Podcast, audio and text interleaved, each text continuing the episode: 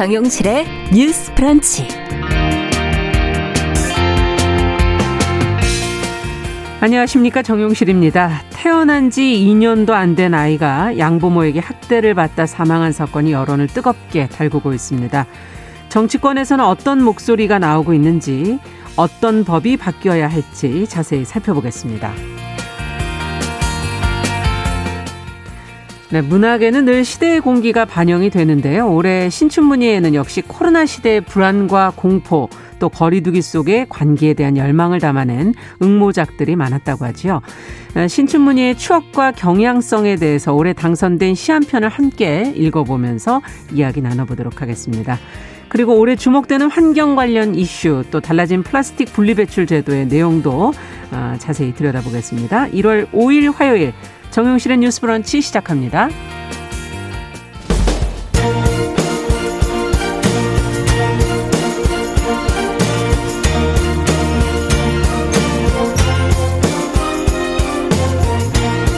여성의 감수성으로 세상을 봅니다. KBS 일라디오 정용실의 뉴스 브런치. 여러분의 의견을 기다립니다. 문자는 샵 9730으로 보내주세요. 짧은 문자 50원, 긴 문자 100원이 부과됩니다. KBS 모바일 콩, 유튜브를 통해서도 무료로 참여하실 수 있습니다.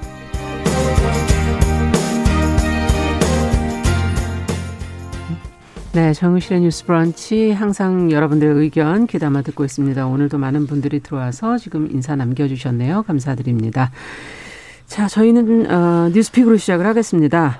더공감 여성정치연구소의 송은희 박사님 안녕하세요. 네, 안녕하세요. 네, 전혜연 사평론가 안녕하십니까? 네, 안녕하세요. 자, 앞서 제가 제일 먼저 정인이 얘기로 이제 시작을 했는데 생후 16개월 된 정인이가 양부모에게 심한 학대를 받다가 사망한 사건. 어, 지금 보도를 통해서 처음 나오기 시작했고 또 다큐멘터리 통해서 나오게 돼서 여론을 지금 계속 뜨겁게 달구고 있습니다. 문재인 대통령도 어제 이제 언급을 했고요. 정치권에서도 지금 뭐 형량을 강화해야 한다 하는 등의 목소리가 나오고 있는데 지금까지 나온 어, 목소리들을 좀 정리해 보고 어떤 게 정작 필요한 것인지 저희 검토해 보겠습니다. 전혜연 평론가께서 좀 얘기해 주시죠. 음, 이 소식을 들으신 많은 분들이 아마 다 비슷한 마음일 것 같은데요. 다시는 이런 일이 일어나지 않았으면 하는 마음일 겁니다. 그렇죠. 이 정인 양의 사망 사건이 지난해 10월 13일 한 대학병원에서 사망을 한 건데요. 네.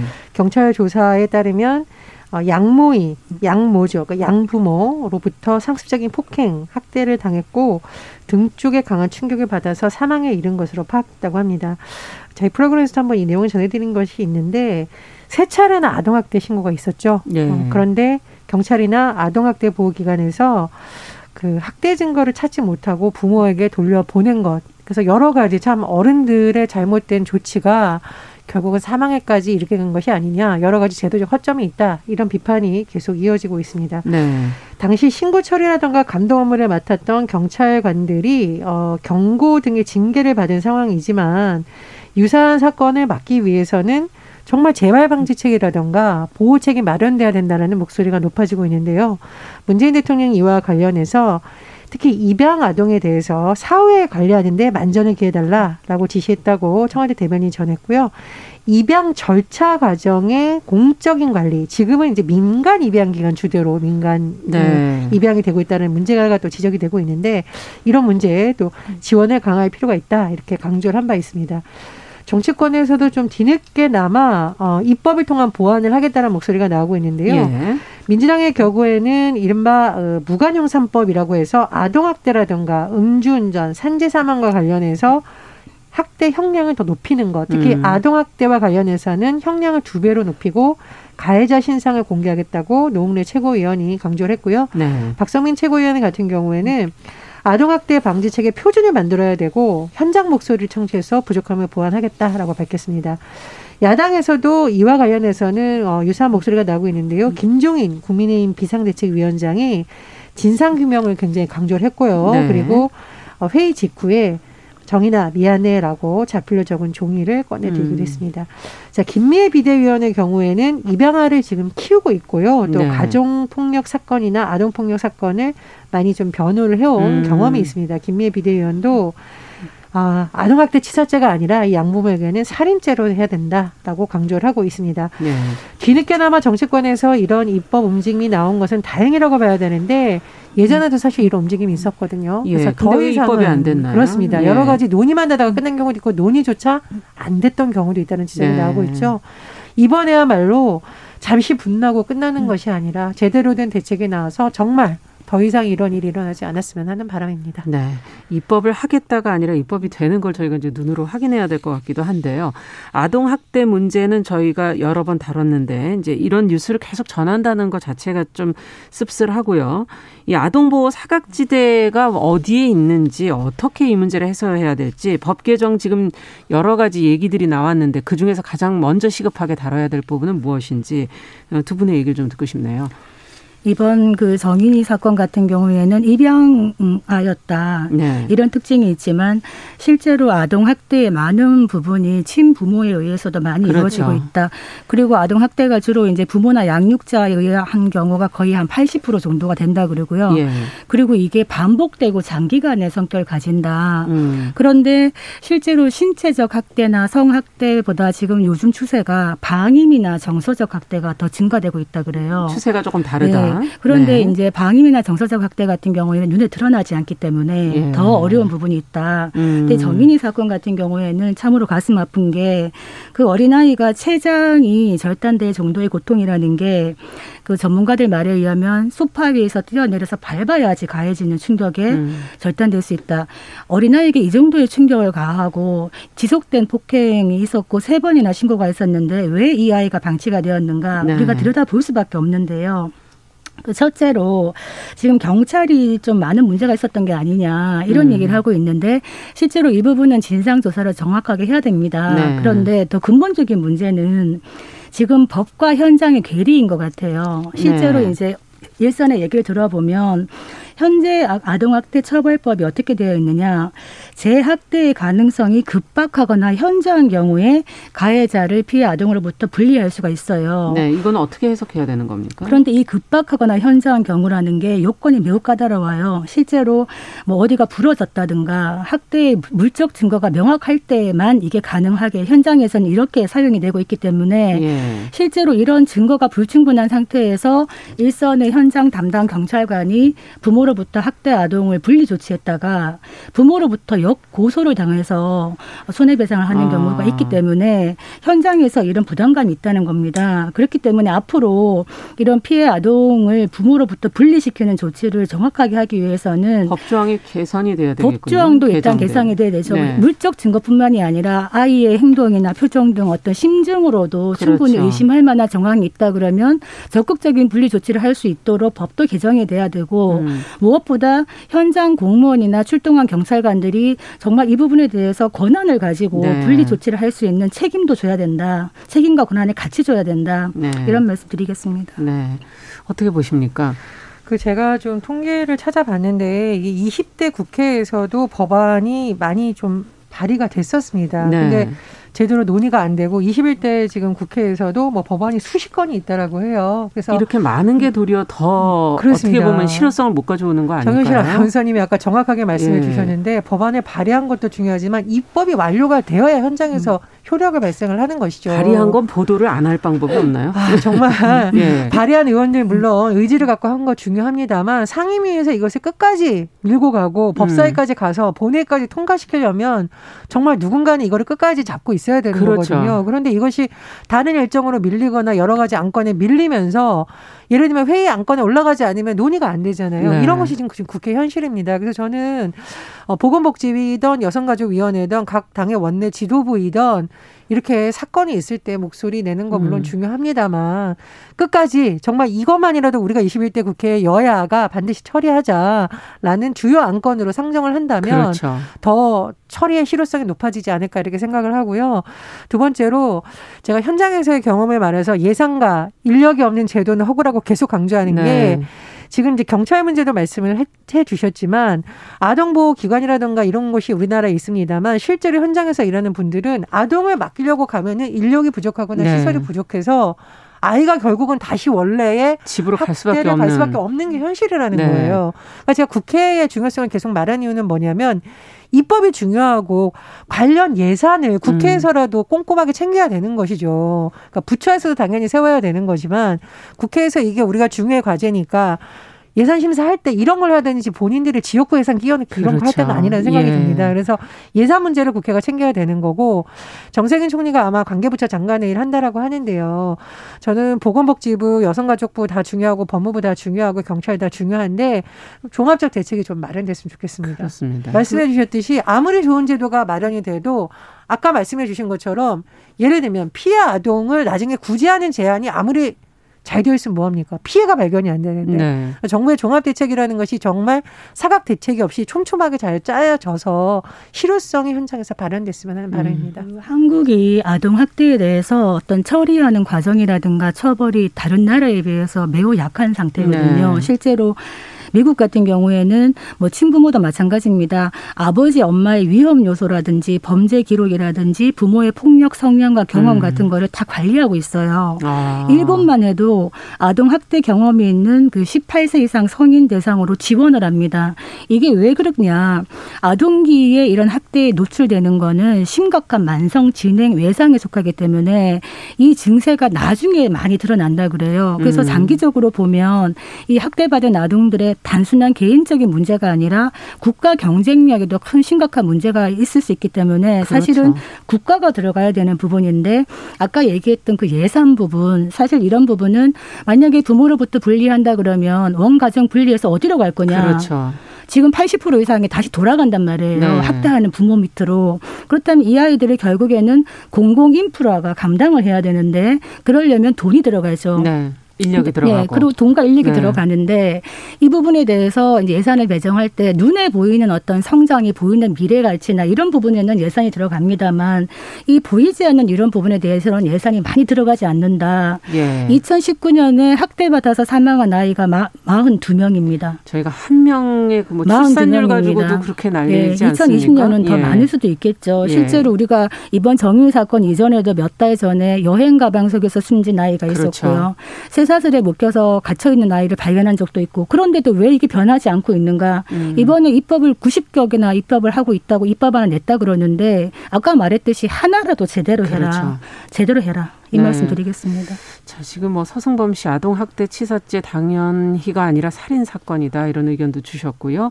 또 여유당 님께서는 정인이의 해맑은 사진을 보면 눈물이 난다. 수명우님께서는 듣는 것만으로도 너무 힘들어 지금 잠시 나갔다가 다시 들어오시겠다고 지금 그렇게 얘기하시는 분들도 계시고, 어, 7783번님께서 지금 이제 양부모가 왜 입양을 했는가에 대한 질문을 해주시면서 유아 지원금 때문 아니겠는가 이 부분은 그대로 두어야 되나 하는 질문을 던져주셨어요. 그 아이가 있는데 또 입양을 했다 그래요. 네. 그리고 실제로 이제 경찰관 경찰에서 뭐 별로 의심을 많이 하지 않았던 이유 중에 하나가 실제로 입양과 관련된 일을 많이 했다 그러네요. 평소에 이 양부모가. 그런데 문제는 입양을 해서 키워보니 그들의 진술에 의하면 아이가 뭘 먹지도 않고 너무 스트레스가 컸다. 이렇게 아이의 탓으로 돌리고 있는데 아이를 키우는 건 너무나 힘든 일이죠. 그래서 생각 없이 입양을 했다가 덜컥 했다가 막상 아이를 키우는데 이제 어떤 신경질적인 반응과 폭력이 나갈 음. 때는 사실은 분리를 해야 됩니다. 그렇죠. 그리고 파양 조치도 있는 것이고요. 네. 그렇기 때문에 이 부분은 좀 더 그 입양 기간이라든가 이런 부분에서 좀 더 들여다봤어야 되는데 이 부모의 심리 같은 것도 입양할 때 조사를 한다 그래요. 음. 법원에서 직권으로 심리 조사하는데 그때는 문제가 없었다고 나왔다는 겁니다. 아. 그렇기 때문에 입양 후에도 지속적인 관리가 필요하다. 사실은 이 아이들은 어른들이 도와주지 않으면 혼자서 생활할 수가 없어요. 그럼요. 그렇기 때문에 모두의 힘으로 우리 모두의 힘으로 지켜 나가야 되는 부분이다. 네, 입양이라는 게 약간 민간의 영역으로 돼 있는 부분의 문제, 네. 앞서 사후 관리의 문제 이런 것들도 좀 보완이 필요하지 않을까 싶네요. 특히 이제 양부모의 적합성 판단 이런 것들을 이제 공적 영역으로 많이 가져와야 된다는 것이 그런 것 때문이거든요. 네. 그런 부분에 대한 강화는 계속 이루어져야 될 것 같고 다만 저는 이제 이런 사건을 할 때 조금 조심스러운 부분이 이제 입양이라는 것 자체는 굉장히 또 훌륭한 어떤 부분도 될 수 있는 거기 때문에 네. 그런 부분에 대해서 너무 우리가 또 편견을 가지는 것은 좀 주의해야 되는 거고 특히 또 이제 우리가 방송에서 한부모 가족이라던가 핏줄이 아닌 제조로 맺어진 이제 소위 말하는 계부 계모에 대해서도 너무 부정적으로 묘사하는 경우가 있는데 네. 그런 부분은 조금 주의해야 된다라는 거 그렇죠. 말씀을 드리고요. 다만 어 그냥 핏줄로 맺어진 가족인 경우에도 가정 폭력 외폭력이 심각한 경우는 굉장히 많습니다. 그래서 음. 이거는 양보이기 때문에 친부모이기 때문에 발생하는 문제라기보다는 제도와 구조의 시스템의 허점 때문에 아이들이 사실은 고통을 받고 있다는 음. 점에서 우리가 좀 많이 봐야 될 것 같고요. 어, 또 하나 제가 말씀드리고 싶은 것은 그 창녕 예전에 아동학대 사건 관련해서 예. 굉장히 지난해 시끄러웠었는데 그, 그 이후에를 보니까 아동복지기관에서 지금 돌봄을 받고 있고 아마 이제 문재인 대통령 지시로 비서관 두 명이 그곳을 방문했던 소식이 이후에 전해진 바 있습니다. 네. 근데 이 아이가 쓴 편지를 보고 제가 참 마음이 뭉클했는데 야, 이런 아이들을 보면서 정말 어른들이 반성해야 되는데 아이의 편지 내용이 다 공개된 것은 아니고요. 음. 일부를 보면 어, 대통령 할아버지 할머니께라고 하면서 차 조심하라고 오히려 걱정을 해주더라요. 음. 차 조심하세요. 그리고 꿈이 디자이너인데 좋은 옷 만들어서 아줌마들, 그 비서관들 말하는 거죠. 음. 아줌마들한테 공짜로 주겠다. 이렇게 했다는 거예요. 음. 그래서 야, 어떻게 보면은 아이들이 어른의 스승이라는 게 이렇게 세상으로부터 힘든 일을 겪어도 따뜻한 마음을 갖고 있는 건데 네. 과연 어른들이 그런 아이들을 잘 돌볼 준비가 되어 있는지에 좀 많이 돌아보는 계기가 됐으면 하고 어, 정치권에서 이벤트성으로 제발 하지 말고 이 법안 주요 법안으로 놓고 주요 예산 안으로 나서 이 부분에 대해서만큼은 좀 신속한 처리가 있어야 되지 않나 그런 생각입니다. 네. 아이들의 회복력을 저희는 이제 믿습니다만은 그것을 위해서 어른들이 과연 무엇을 해야 할지 다시 한번 생각해보는 계기가 된 것 같네요. 자, 요즘에 또 인터넷 카페, 뭐 휴대전화 어플리케이션 통해서 중고 물품들 거래하는 분들 많아졌습니다. 알뜰하게 생활하시기 위해서 아마 하시는 게 아닐까 싶은데 직거래를 유도를 해서 성범죄를 저지르는 사례가 늘고 있다 그래서 어떤 내용인지 좀 알고 계셔야 될 것 같아서요. 송 박사님께서 좀 정리해 주시죠. 예, 이거 아마 생활에서 하시는 분들이 많을 겁니다. 예. 그월 사용자 수가 1천만 명이 넘는 인기 중고거래 플랫폼 당근 마켓이 있는데요. 네. 여기가 이제 거래가 많다 보니까 물품 거래를 명목으로 접근해 가지고 성희롱성 어떤 발언을 하거나 거래하는 과정에서 성추행에 노출되는 사례가 늘고 있다는 겁니다. 음. 주로 여성들을 상대로 하겠죠. 그런데 거래 과정에서 예상치 못하게 갑작스럽게 이런 피해가 있기 때문에 증거 확보를 못하기 때문에 실제로 수사가 어려운 부분도 있다는 아. 겁니다. 그래서 이런 애플리케이션 기반 플랫폼이 거래를 편리하고 빠르게 하는 장면 장점도 있지만은 사실 익명성에 기반해서 난항이 신원 파악이나 이런 것들이 많이 그렇죠. 어렵다. 그래서 앞으로도 이런 새로운 플랫폼을 이용한 그 새로운 성범죄가 더욱 많이 나타날 텐데 여기에 맞는 수사와 또 어떤 예방 방지책 음. 이런 게 필요하다. 예를 한번 들어보겠습니다. 예.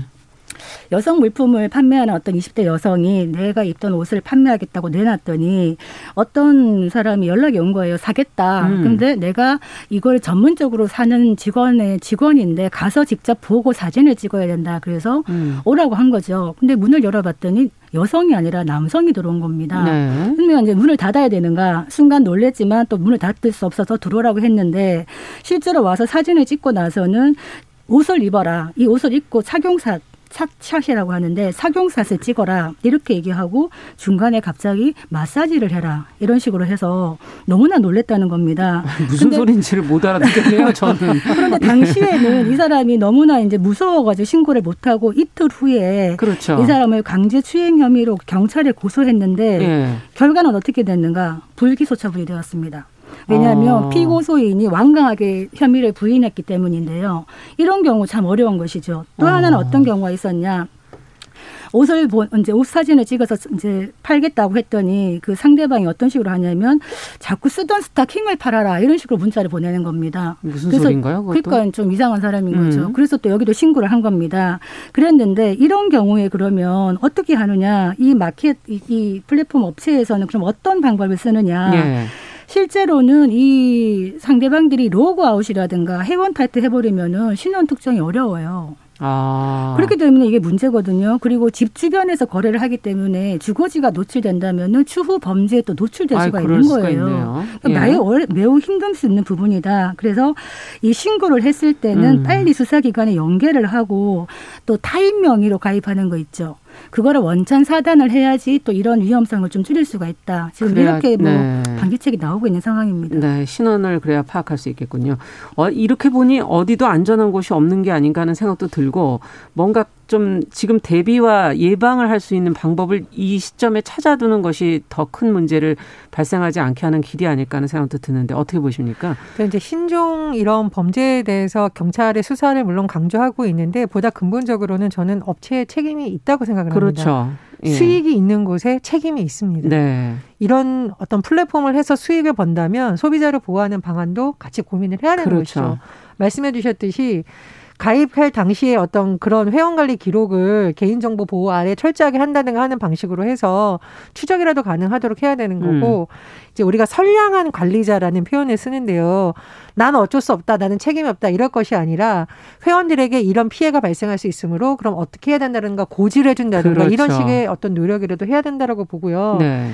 이제 예전에 어떤 유사한 사례들이 있었냐면은 우리 예전에 이제 일부 생활 정보지들이 굉장히 인기가 많았습니다. 주로 부동산 거래할 때요. 아. 소규모 뭐 대학생들 뭐 신문예 형태로 되어 뭐, 있었던 뭐 그런 거 많이 했었어요. 네, 근데 있었죠. 보통 그 규모를 보고 핸드폰으로 전화를 해서 아 이 사람이 여성이다라고 하면 주소가 나와 있으니까 범죄의 대상을 찾는 방법으로 이게 다 악용된다는 아. 지적이 있었던 적이 있었죠. 그래서 이 부분도 굉장히 주의가 당부되고 여러 가지 내부에서 안전 가이드라인을 만들어야 한다라는 지적이 나온 음. 바 있었고요. 참 별 범죄가 다 나오는데 인터넷 쇼핑에서 후기 올리면 이렇게 뭐 포인트를 준다거나 혜택을 주는 경우가 있죠. 예. 회원 등급 상향시켜 주거나.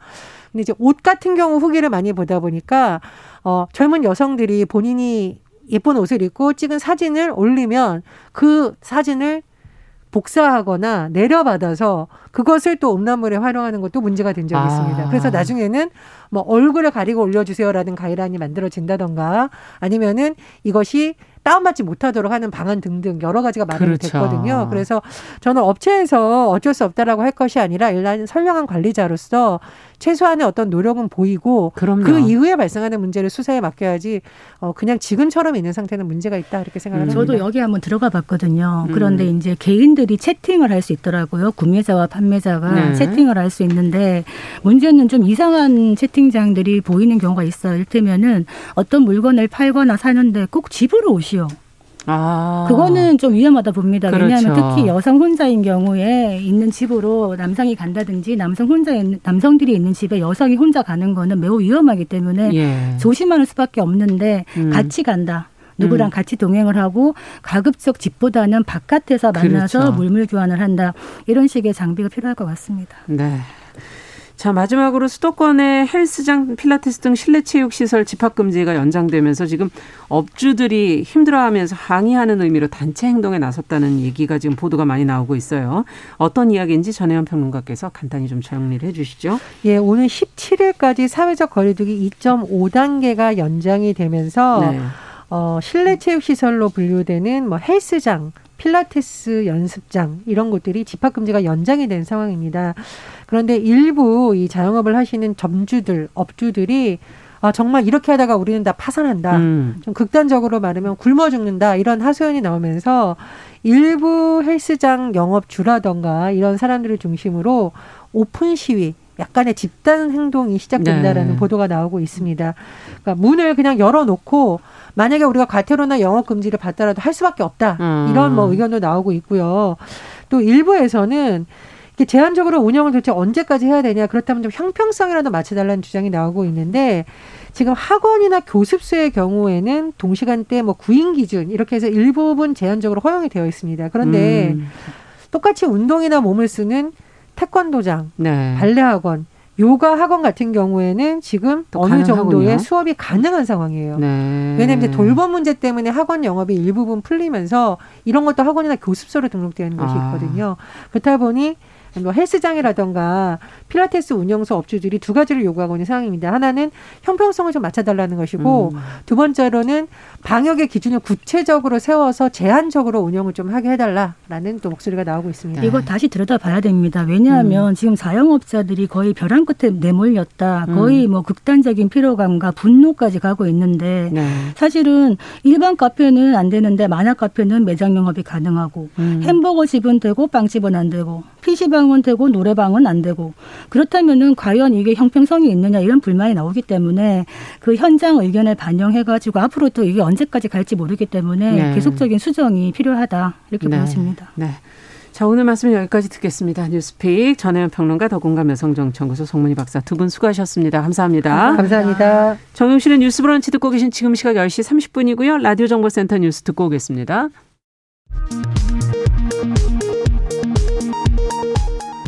코로나19 확진자가 하루 새 715명 확인되며 신규 확진자 수가 다시 세 자릿수로 감소했습니다. 누적 사망자 수는 1000명을 넘어섰습니다. 코로나19 집단 감염이 확산되고 있는 서울 동부구치소에서 오늘 6차 전수검사를 실시합니다. 서울의 택시와 버스 회사에서 코로나19 확진자가 잇따라 확인됐습니다. 서울시는 앞으로 택시와 버스에서 현금을 내는 승객들에 대해 휴대전화 번호 등을 적도록 한다는 방침입니다.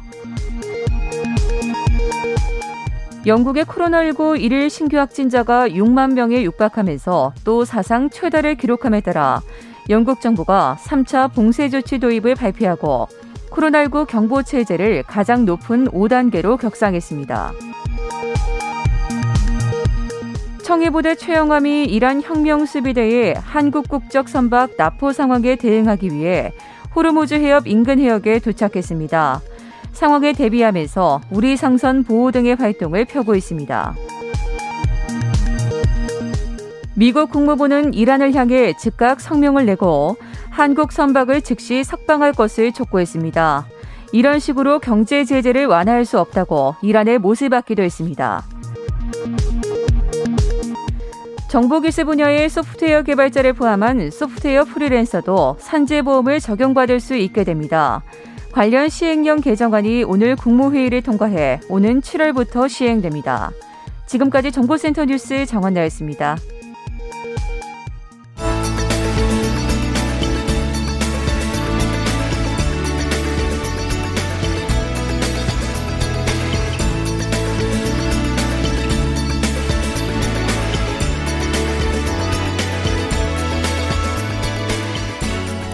세상을 보는 따뜻한 시선.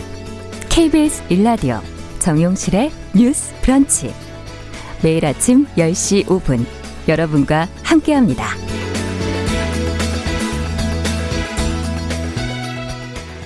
네, 정용실의 뉴스 브런치 듣고 계신 지금 시각 10시 33분입니다. 자, 이번에는 화요일에 여러분들이 기다리시는 코너죠. 시시한가 시인의 시선으로 어, 한 편의 시와 함께 좀 세상과 뉴스를 들여다보도록 하겠습니다. 오늘도 신민아 시인 자리해 주셨습니다. 어서 오십시오. 안녕하세요. 오늘은 어떤 뉴스를 좀 들여다볼까요? 예, 새해 첫날 1월 1일은 뭐 우리 모두에게 특별한 날이지만 예. 그 다, 작가 지망생들한테는 좀 더 특별한 날이 아닐까 싶은데요. 왜요? 왜냐면 신춘문예 당선작이 신문에 짠 하고 실리는 날이기 아. 때문입니다. 예, 그래서 문학을 좋아하는 분들도 새해 첫날에 신문 기사나 뭐 검색을 해보셨을 텐데요. 음. 올해 신춘문예 응모작들이 어떤 경량을 띠고 있는지 소개한 기사가 있어서요.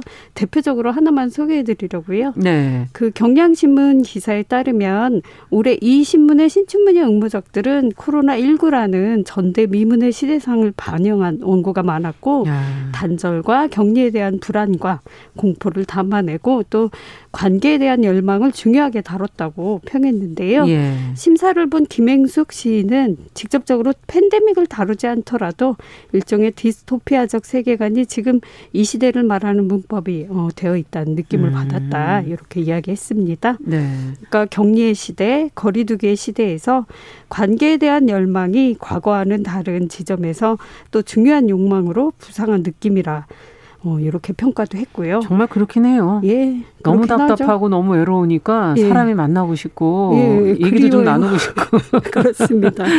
예, 어. 그또 소설 응부작들도요. 역시 코로나 시대를 반영했는데 네. 여기에 더해서 전세난 같은 주세, 주거 문제도 아. 많이 다뤘다고 합니다. 네. 뭐집 주거 문제는 바로 이 시대의 숙제이기도 하고 또 집에 있는 시간이 많아진 코로나 시대에 그렇죠. 또이 문제가 더 중요해졌기 때문에 자연스럽게 소설의 소재가 된 거라고 있습니다. 우리가 느끼는 것들이 결국은 다 문학으로 이렇게 구현되는 거네요. 그렇죠. 네. 예.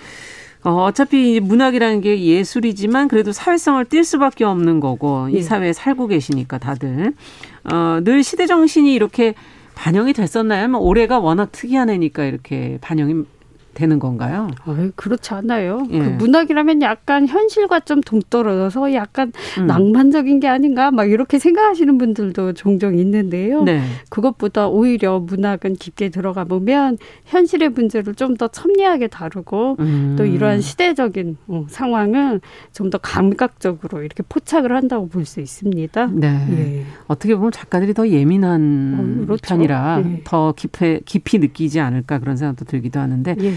작가가 되는 길이 뭐 많지 않나요? 요즘에는? 네. 그렇죠. 신춘문예가 아직도 가장 권위 있는 방식인가요? 뭐 권위라고 얘기를 하니까 그렇긴 한데요. 네. 음, 사실 학자마다 사실 신춘문예 시효에 대한 뭐 이견도 있고 음. 그또 이런 등단 제도에 대한 여러 가지 비판들은 있어 왔어요. 예. 그러니까 좀 이견이 있지만 그 한양대 이재복 교수의 의견에 따르면 신춘문예 효시를 1920년 매일신보가 시행한 걸로 알고 아, 있거든요. 아, 그렇군요. 그러니까 요런 왜 하필 그 출판사도 아니고 신문사에서 이렇게 작가들을 맞아요. 이렇게 어, 등단을 하는 제도가 시작이 됐느냐 궁금해하시는 분들도 있기도 한데요. 음. 이런 배경으로는 어느 정도는 각 신문사가 지향하는 이데올로기를 어느 정도 강화하려는 목적으로 설명할 수 있을 것 같습니다. 아 예. 그런 거군요. 그래서 신문사에서 음, 뭐 예, 를 들어 뭐 아시다시피 매일신보는 네. 사실 그 일본의 제국주의를 사실은 확산시키기 위한 목적으로 신춘문예로 활용한 거죠. 그러네요. 예, 그 각 신문사마다 또 지향하는 지향점은 다릅니다만, 음. 그 사실 신춘문예라는 게 음, 일본에서도 있긴 지금도 조금 명맥이 있긴 한데 미미해요. 일본도 예, 있었어요. 작가들도 잘 모를 정도이기도 예. 하고요. 근데 그런 제도를 왜 우리가 이제 100년 넘게 유지를 하느냐 음. 이런 비판도 있어 왔고요.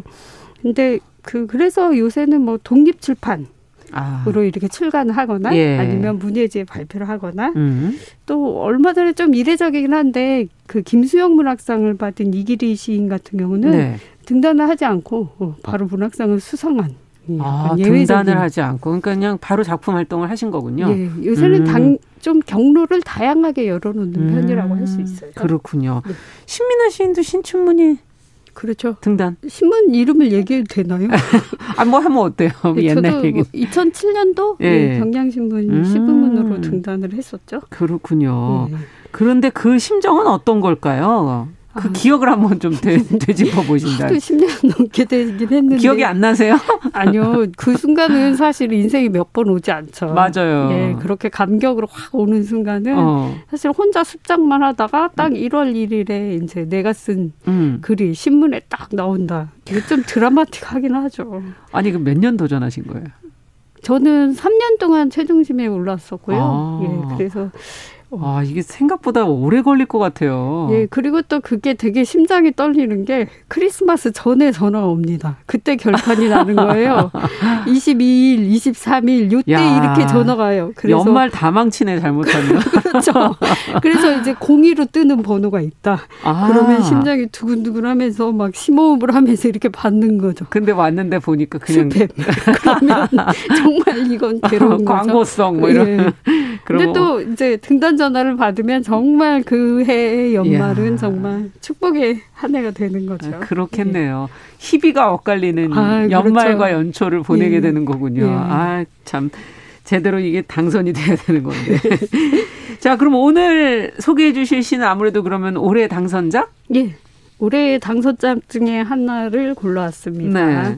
음, 이런저런 의견들은 등단에 대해서 뭐 많이들 얘기하시는데 예. 사실 저는 새해에 또 새로운 신인의 음. 간절함과 이렇게 열망이 이렇게 고스란히 담긴 작품을 읽는 거 아. 이것도 읽는 사람한테는 좀 설레는 일이 아닌가 그렇죠. 싶기도 해요. 네. 네. 그래서 이런 코로나 대유행 상황에서 새로운 시인은 또 어떤 마음으로 음. 어, 어떤 마음을 갖고 시를 썼을까 하는 궁금하네요. 궁금함이 들죠. 네. 네. 오늘도 재능을 안 쓰는 것도 낭비라고 생각해서 네.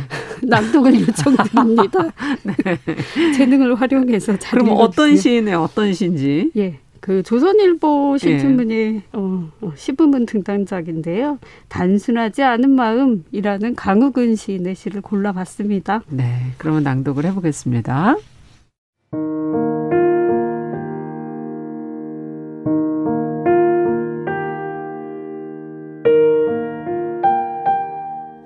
단순하지 않은 마음, 강욱은 별일 아니야 라고 말해도 그건 보이지 않는 거리의 조약돌처럼 우리를 넘어뜨릴 수 있고 작은 감기야 라고 말해도 창백한 얼굴은 일회용 마스크처럼 눈앞에서 쉽게 사라지지 않는다. 나는 어느 날 아침에 눈병에 걸렸고 볼에 홍조를 띤 사람이 되었다가 대부분의 사람처럼 아무렇지 않게 살아가고 있다. 병은 이리저리 옮겨 다니면서 밥을 먹고 버스를 타고 집으로 걸어오는 우리처럼 살아가다가 죽고 만다. 말끔한 아침은 누군가의 소독된 병실처럼 오고 있다. 저녁 해가 기울 때 테이블과 의자를 내놓고 감자튀김을 먹는 사람들은 축구 경기를 보며 말한다. 정말 끝내주는 경기였어. 나는 주저앉은 채로 숨을 고르는 상대편을 생각한다. 아직 끝나지 않았다. 아직 끝나지 않아서. 밤의 비행기는 푸른 바다에서 해수면 위로 몸을 뒤집는 돌고래처럼 우리에게 보인다. 매일 다른 색의 빛으로 물들어가는 하늘 아래에서 사람들은 끊임없이 모이고 흩어지고 있다. 버스에서 승객들은 함께 손잡이를 잡으면서 덜컹거리고 승용차를 모는 운전자는 차창의 빗방울이 점점 점점이 떨어지는 것을 보고 편의점에서 검은 봉투를 쥔 손님들이 줄지어 나오지.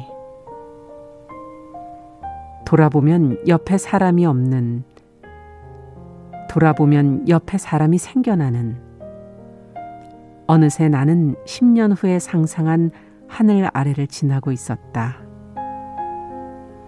쥐었다가 펴는 손에 빛은 끈질기게 달라붙어 있었다. 보고 있지 않아도 그랬다. 내가 지나온 모든 것이 아직 살아있다는 믿음을 가지고 무사히 집으로 돌아가야만 했다.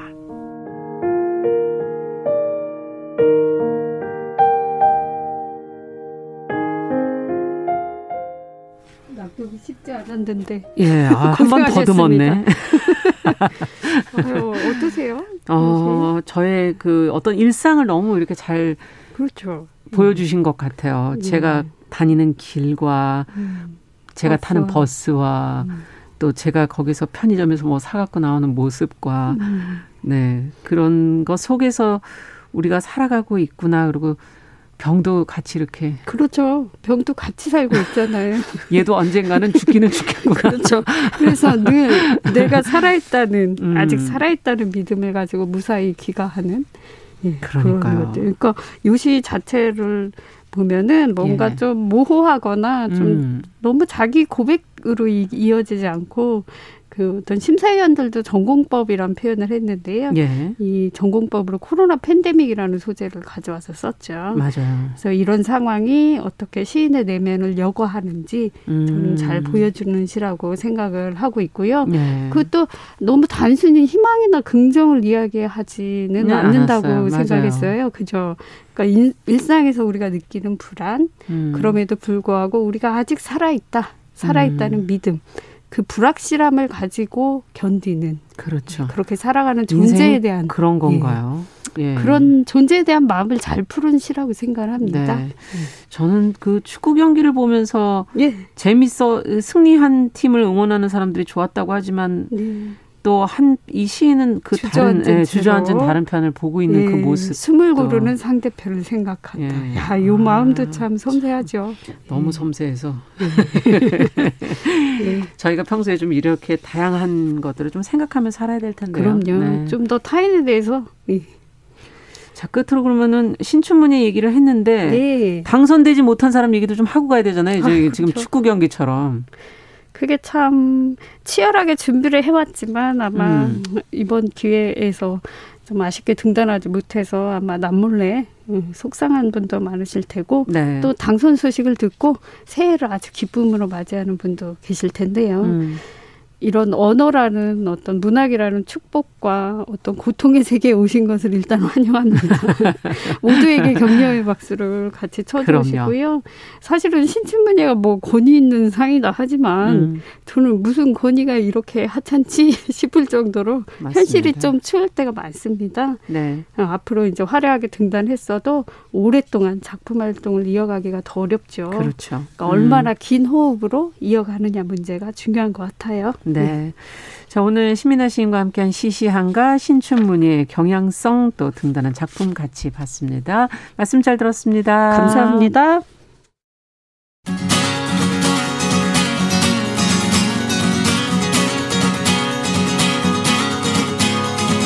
함께 가면 길이 됩니다. 여러분과 함께하는 정용실의 뉴스 브런치. 월요일부터 금요일까지 방송됩니다.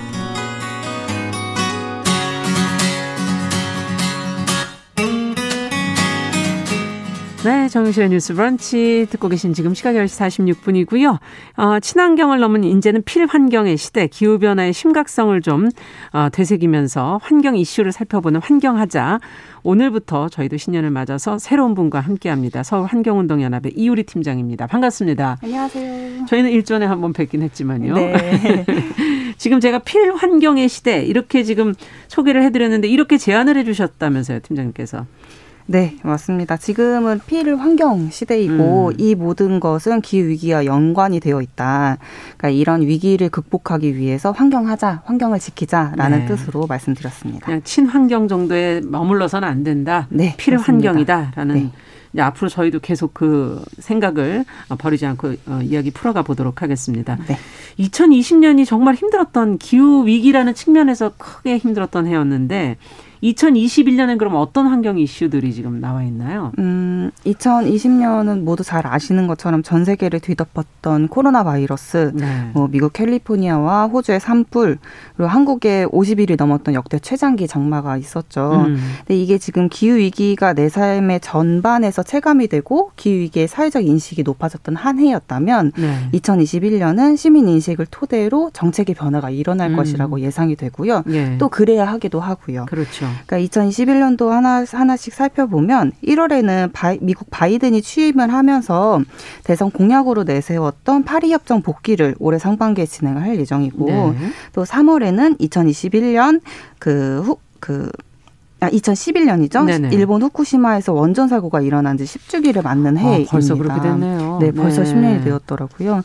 또 4월에는 서울시와 부산시의 보궐선거가 있고요. 예. 11월에는 2020년에 코로나로 미뤄졌던 COP 26 기후변화 당사국 총회가 영국에서 열릴 예정입니다. 아니 근데 여기에 뭐 보궐선거가 왜 들어가 있죠? 환경 이슈인가요 이것도? 어, 네 이게 서울환경연합에서도 집중하는 이슈인데요. 네. 시장이 시장으로 나, 나서는 이런 후보자들의 환경 공약이 어떻게 되는가가 매우 아, 중요합니다. 검토해 보시겠다. 네 그렇습니다. 이런 개발에 치중하거나 생태 기후 환경을 보호하지 않는 공약들이 계속 된다면 음. 지자체장이 세워지고 향후 사, 향후 이제 임기 기간 동안 이제 이런 정책들을 펼쳐 그렇죠. 나갈 때 환경은 후퇴될 수밖에 없거든요. 아. 그렇기 때문에 되게 매우 중요한 것 같습니다. 네, 하나 하나를 좀 잘 짚어가면서 올 한 해를 또 보내야 될 텐데 네. 21년 그럼 올해부터 달라지는 것들도 있다면서요? 환경 분야에서 어떤 것들이 있는 건지. 네, 2021년도에 바뀌는 것들이 되게 다양히 있더라고요. 그래서 하나하나 살펴보면요. 네. 올해부터 색이 없는 투명 페트병을 의무적으로 사용을 해야 합니다. 모든 음, 료를 담는데. 예, 맞습니다. 어. 2019년 12월부터 시행된 자원 재활용법에 따라 먹는 생물과, 샘물과 음료 페트병은 투명 페트병 사용이 의무화되었고요. 어. 또 라벨이 떨어지지 않는 일반 접착제의 사용이 금지되 되었습니다. 요즘엔 잘 떨어지더라고요. 간혹 안 떨어지는 게 있긴 있었어요. 근데 그 되게 화나지 않으세요? 네, 안 뜯어지니까 네. 네, 어떻게 할 방법이 없어요. 네, 이런 네. 접착제 사용이 금지되었습니다. 음, 그렇군요. 네. 또 연말부터 이제 시행이 된 것인데요.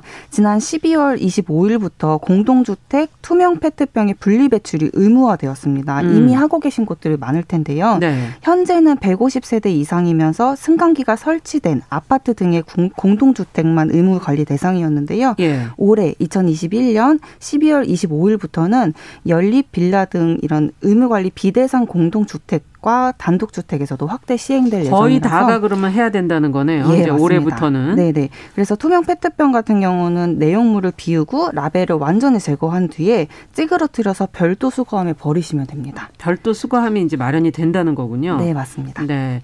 이게 한번 물에다 씻어야 되더라고요. 내용물 싹 비우고서는 네, 그다음에 예, 제거 라벨 제거하고 또 찌그러뜨리라고 얘기하시더라고요. 네.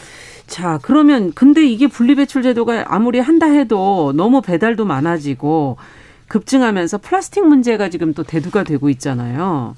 이와 관련된 제도는 없는 건가요? 어, 있습니다. 요거는 좀 예정으로 밝힌 부분인데요.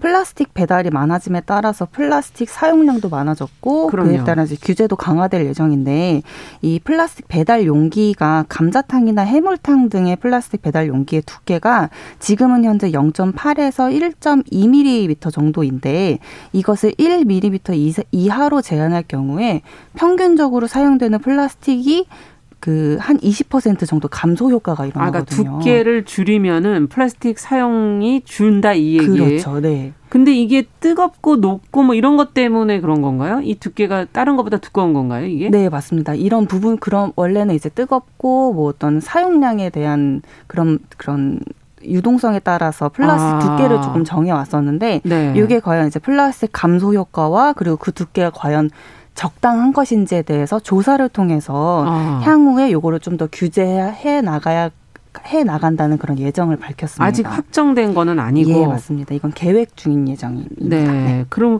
어 약간 얇아진다면 다른 것을 어떻게 보완하실 수 있는 방법들을 조금 고안하시면 되지 않을까 하는 생각도 들기도 음, 하고. 네. 어, 또 더 있나요? 네, 음. 또 이게 요즘 거리두기로 인해서 장보기 많이 하실 것 같아요. 네.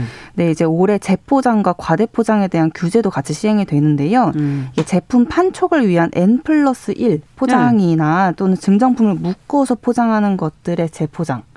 과대 포장이 금지됩니다. 아, 어, 원래 포장이 있는데 같이 묶기 위해서 또 포장을 하는 그렇죠. 그런 걸 말씀하시는 네네, 거죠? 네, 맞아요. 예를 들면 우유를 펫, 그 테이프로 둘둘둘 묶는 네. 그런 방식 그런 것들을 음. 재포장과 과대포장이라고 하거든요. 예. 네, 이런 것들은 이제 할인이나 증정품 판촉을 규제하는 그런 방향이 아니라 네. 이런 과정에서 이런 이렇게 재포장하는 과정에서 발생하는 불필요한 아. 포장 폐기물을 줄이기 위한 것입니다. 네. 네. 그 외에는 또 뭐 라면도 뭐 해당이 되나요 여기에? 어 라면은 라면 번들과 같은 것들은 공장에서 포장된 상태로 출고되기 때문에 이런 종합 제품 같은 경우는 규제에서 제외가 됩니다. 음, 네. 가능한 이런 제품을 그냥 같이 진열해 놓으시면 그냥 사가지고 가면 되는데. 그렇죠. 네. 예. 소비자가 직접 그냥 골라서 사가면 되는 거죠. 네. 네. 그러니까 묶어두는 것은 이제 과대포장, 네. 재포장은 네. 금지된다. 네. 자, 앞서 이제 새로운 기후 체제인 파리 협정 얘기를 해주셨는데 그게 이제 올해부터 이행이 되는 그런 해인가요? 어떻게 되는 건가요? 네, 매우 중요한 해인 것 같습니다. 그 2020년에 만료된 교토의정서 기후체제를 대체할 신기후체제인 파리협정이 2021년부터 이행이 됩니다. 예.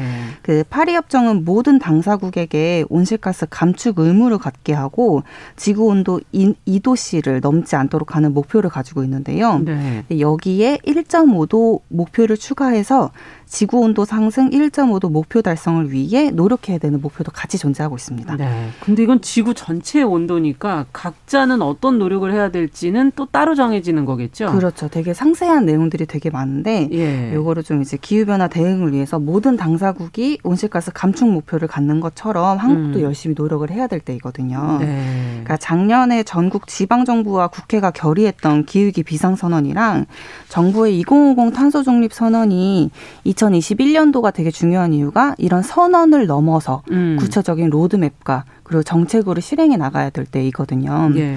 또 특히 2050년 탄소 중립을 위해서는 단계별로 온실가스 감축 목표가 있어야 됩니다. 음. 그 중에 하나인 2030년까지 향후 10년 후인 거죠. 2030년까지 온실가스 감축을 얼마나 할 것인가 이 음. 목표가 지금 현재는 구체화되어 있지 않아서 이런 이런 감축 목표에 대한 강화가 중요한 정책 이슈로 꼽힙니다. 그렇군요. 그러니까 단계별로 2050년까지 어떻게 해 나갈 것인지 네. 그리고요. 어, 그리고 이런 국제사회가 또 올해 11월에도 유엔에서 COP26이 예정되어 있는 것처럼 네. 국제사회가 한국에 요구하는 온실가스 감축 압박이 상당히 강해질 것으로 예상이 되거든요. 음. 한국에는 석탄 발전소 되게 많고 그리고 심지어 석탄, 석탄 발전소를 해외로 수출하고 있는 국가이기도 하고요. 네. 이거는 천천히 한번 살펴볼 텐데요. 올해의 이런 여러 변화와 함께 2021년도에는 기후변화와 환경 문제 해결에 더욱 노력하는 한 해가 되기를 바라고 있습니다. 네, 이제 구체적인 목표들 이 세워지고 그에 따라 행동으로 이제 옮겨야 될 때다라는 네. 얘기신 것 같아요. 네. 자, 앞으로도 꾸준히 환경 문제 저희가 발굴하고 더 전해드리도록 같이 노력을 해보겠습니다. 오늘 말씀 잘 들었습니다. 감사합니다. 감사합니다. 네, 환경하자 서울 환경운동연합 이우리 팀장과 함께 올해 환경 이슈 달라지는 제도 검토를 해봤습니다. 자, 정용실의 뉴스 브런치 1월 5일 화요일 순서도 같이 여기서 인사드리도록 하죠. 저는 내일 오전 10시 5분에 뵙겠습니다. 감사합니다.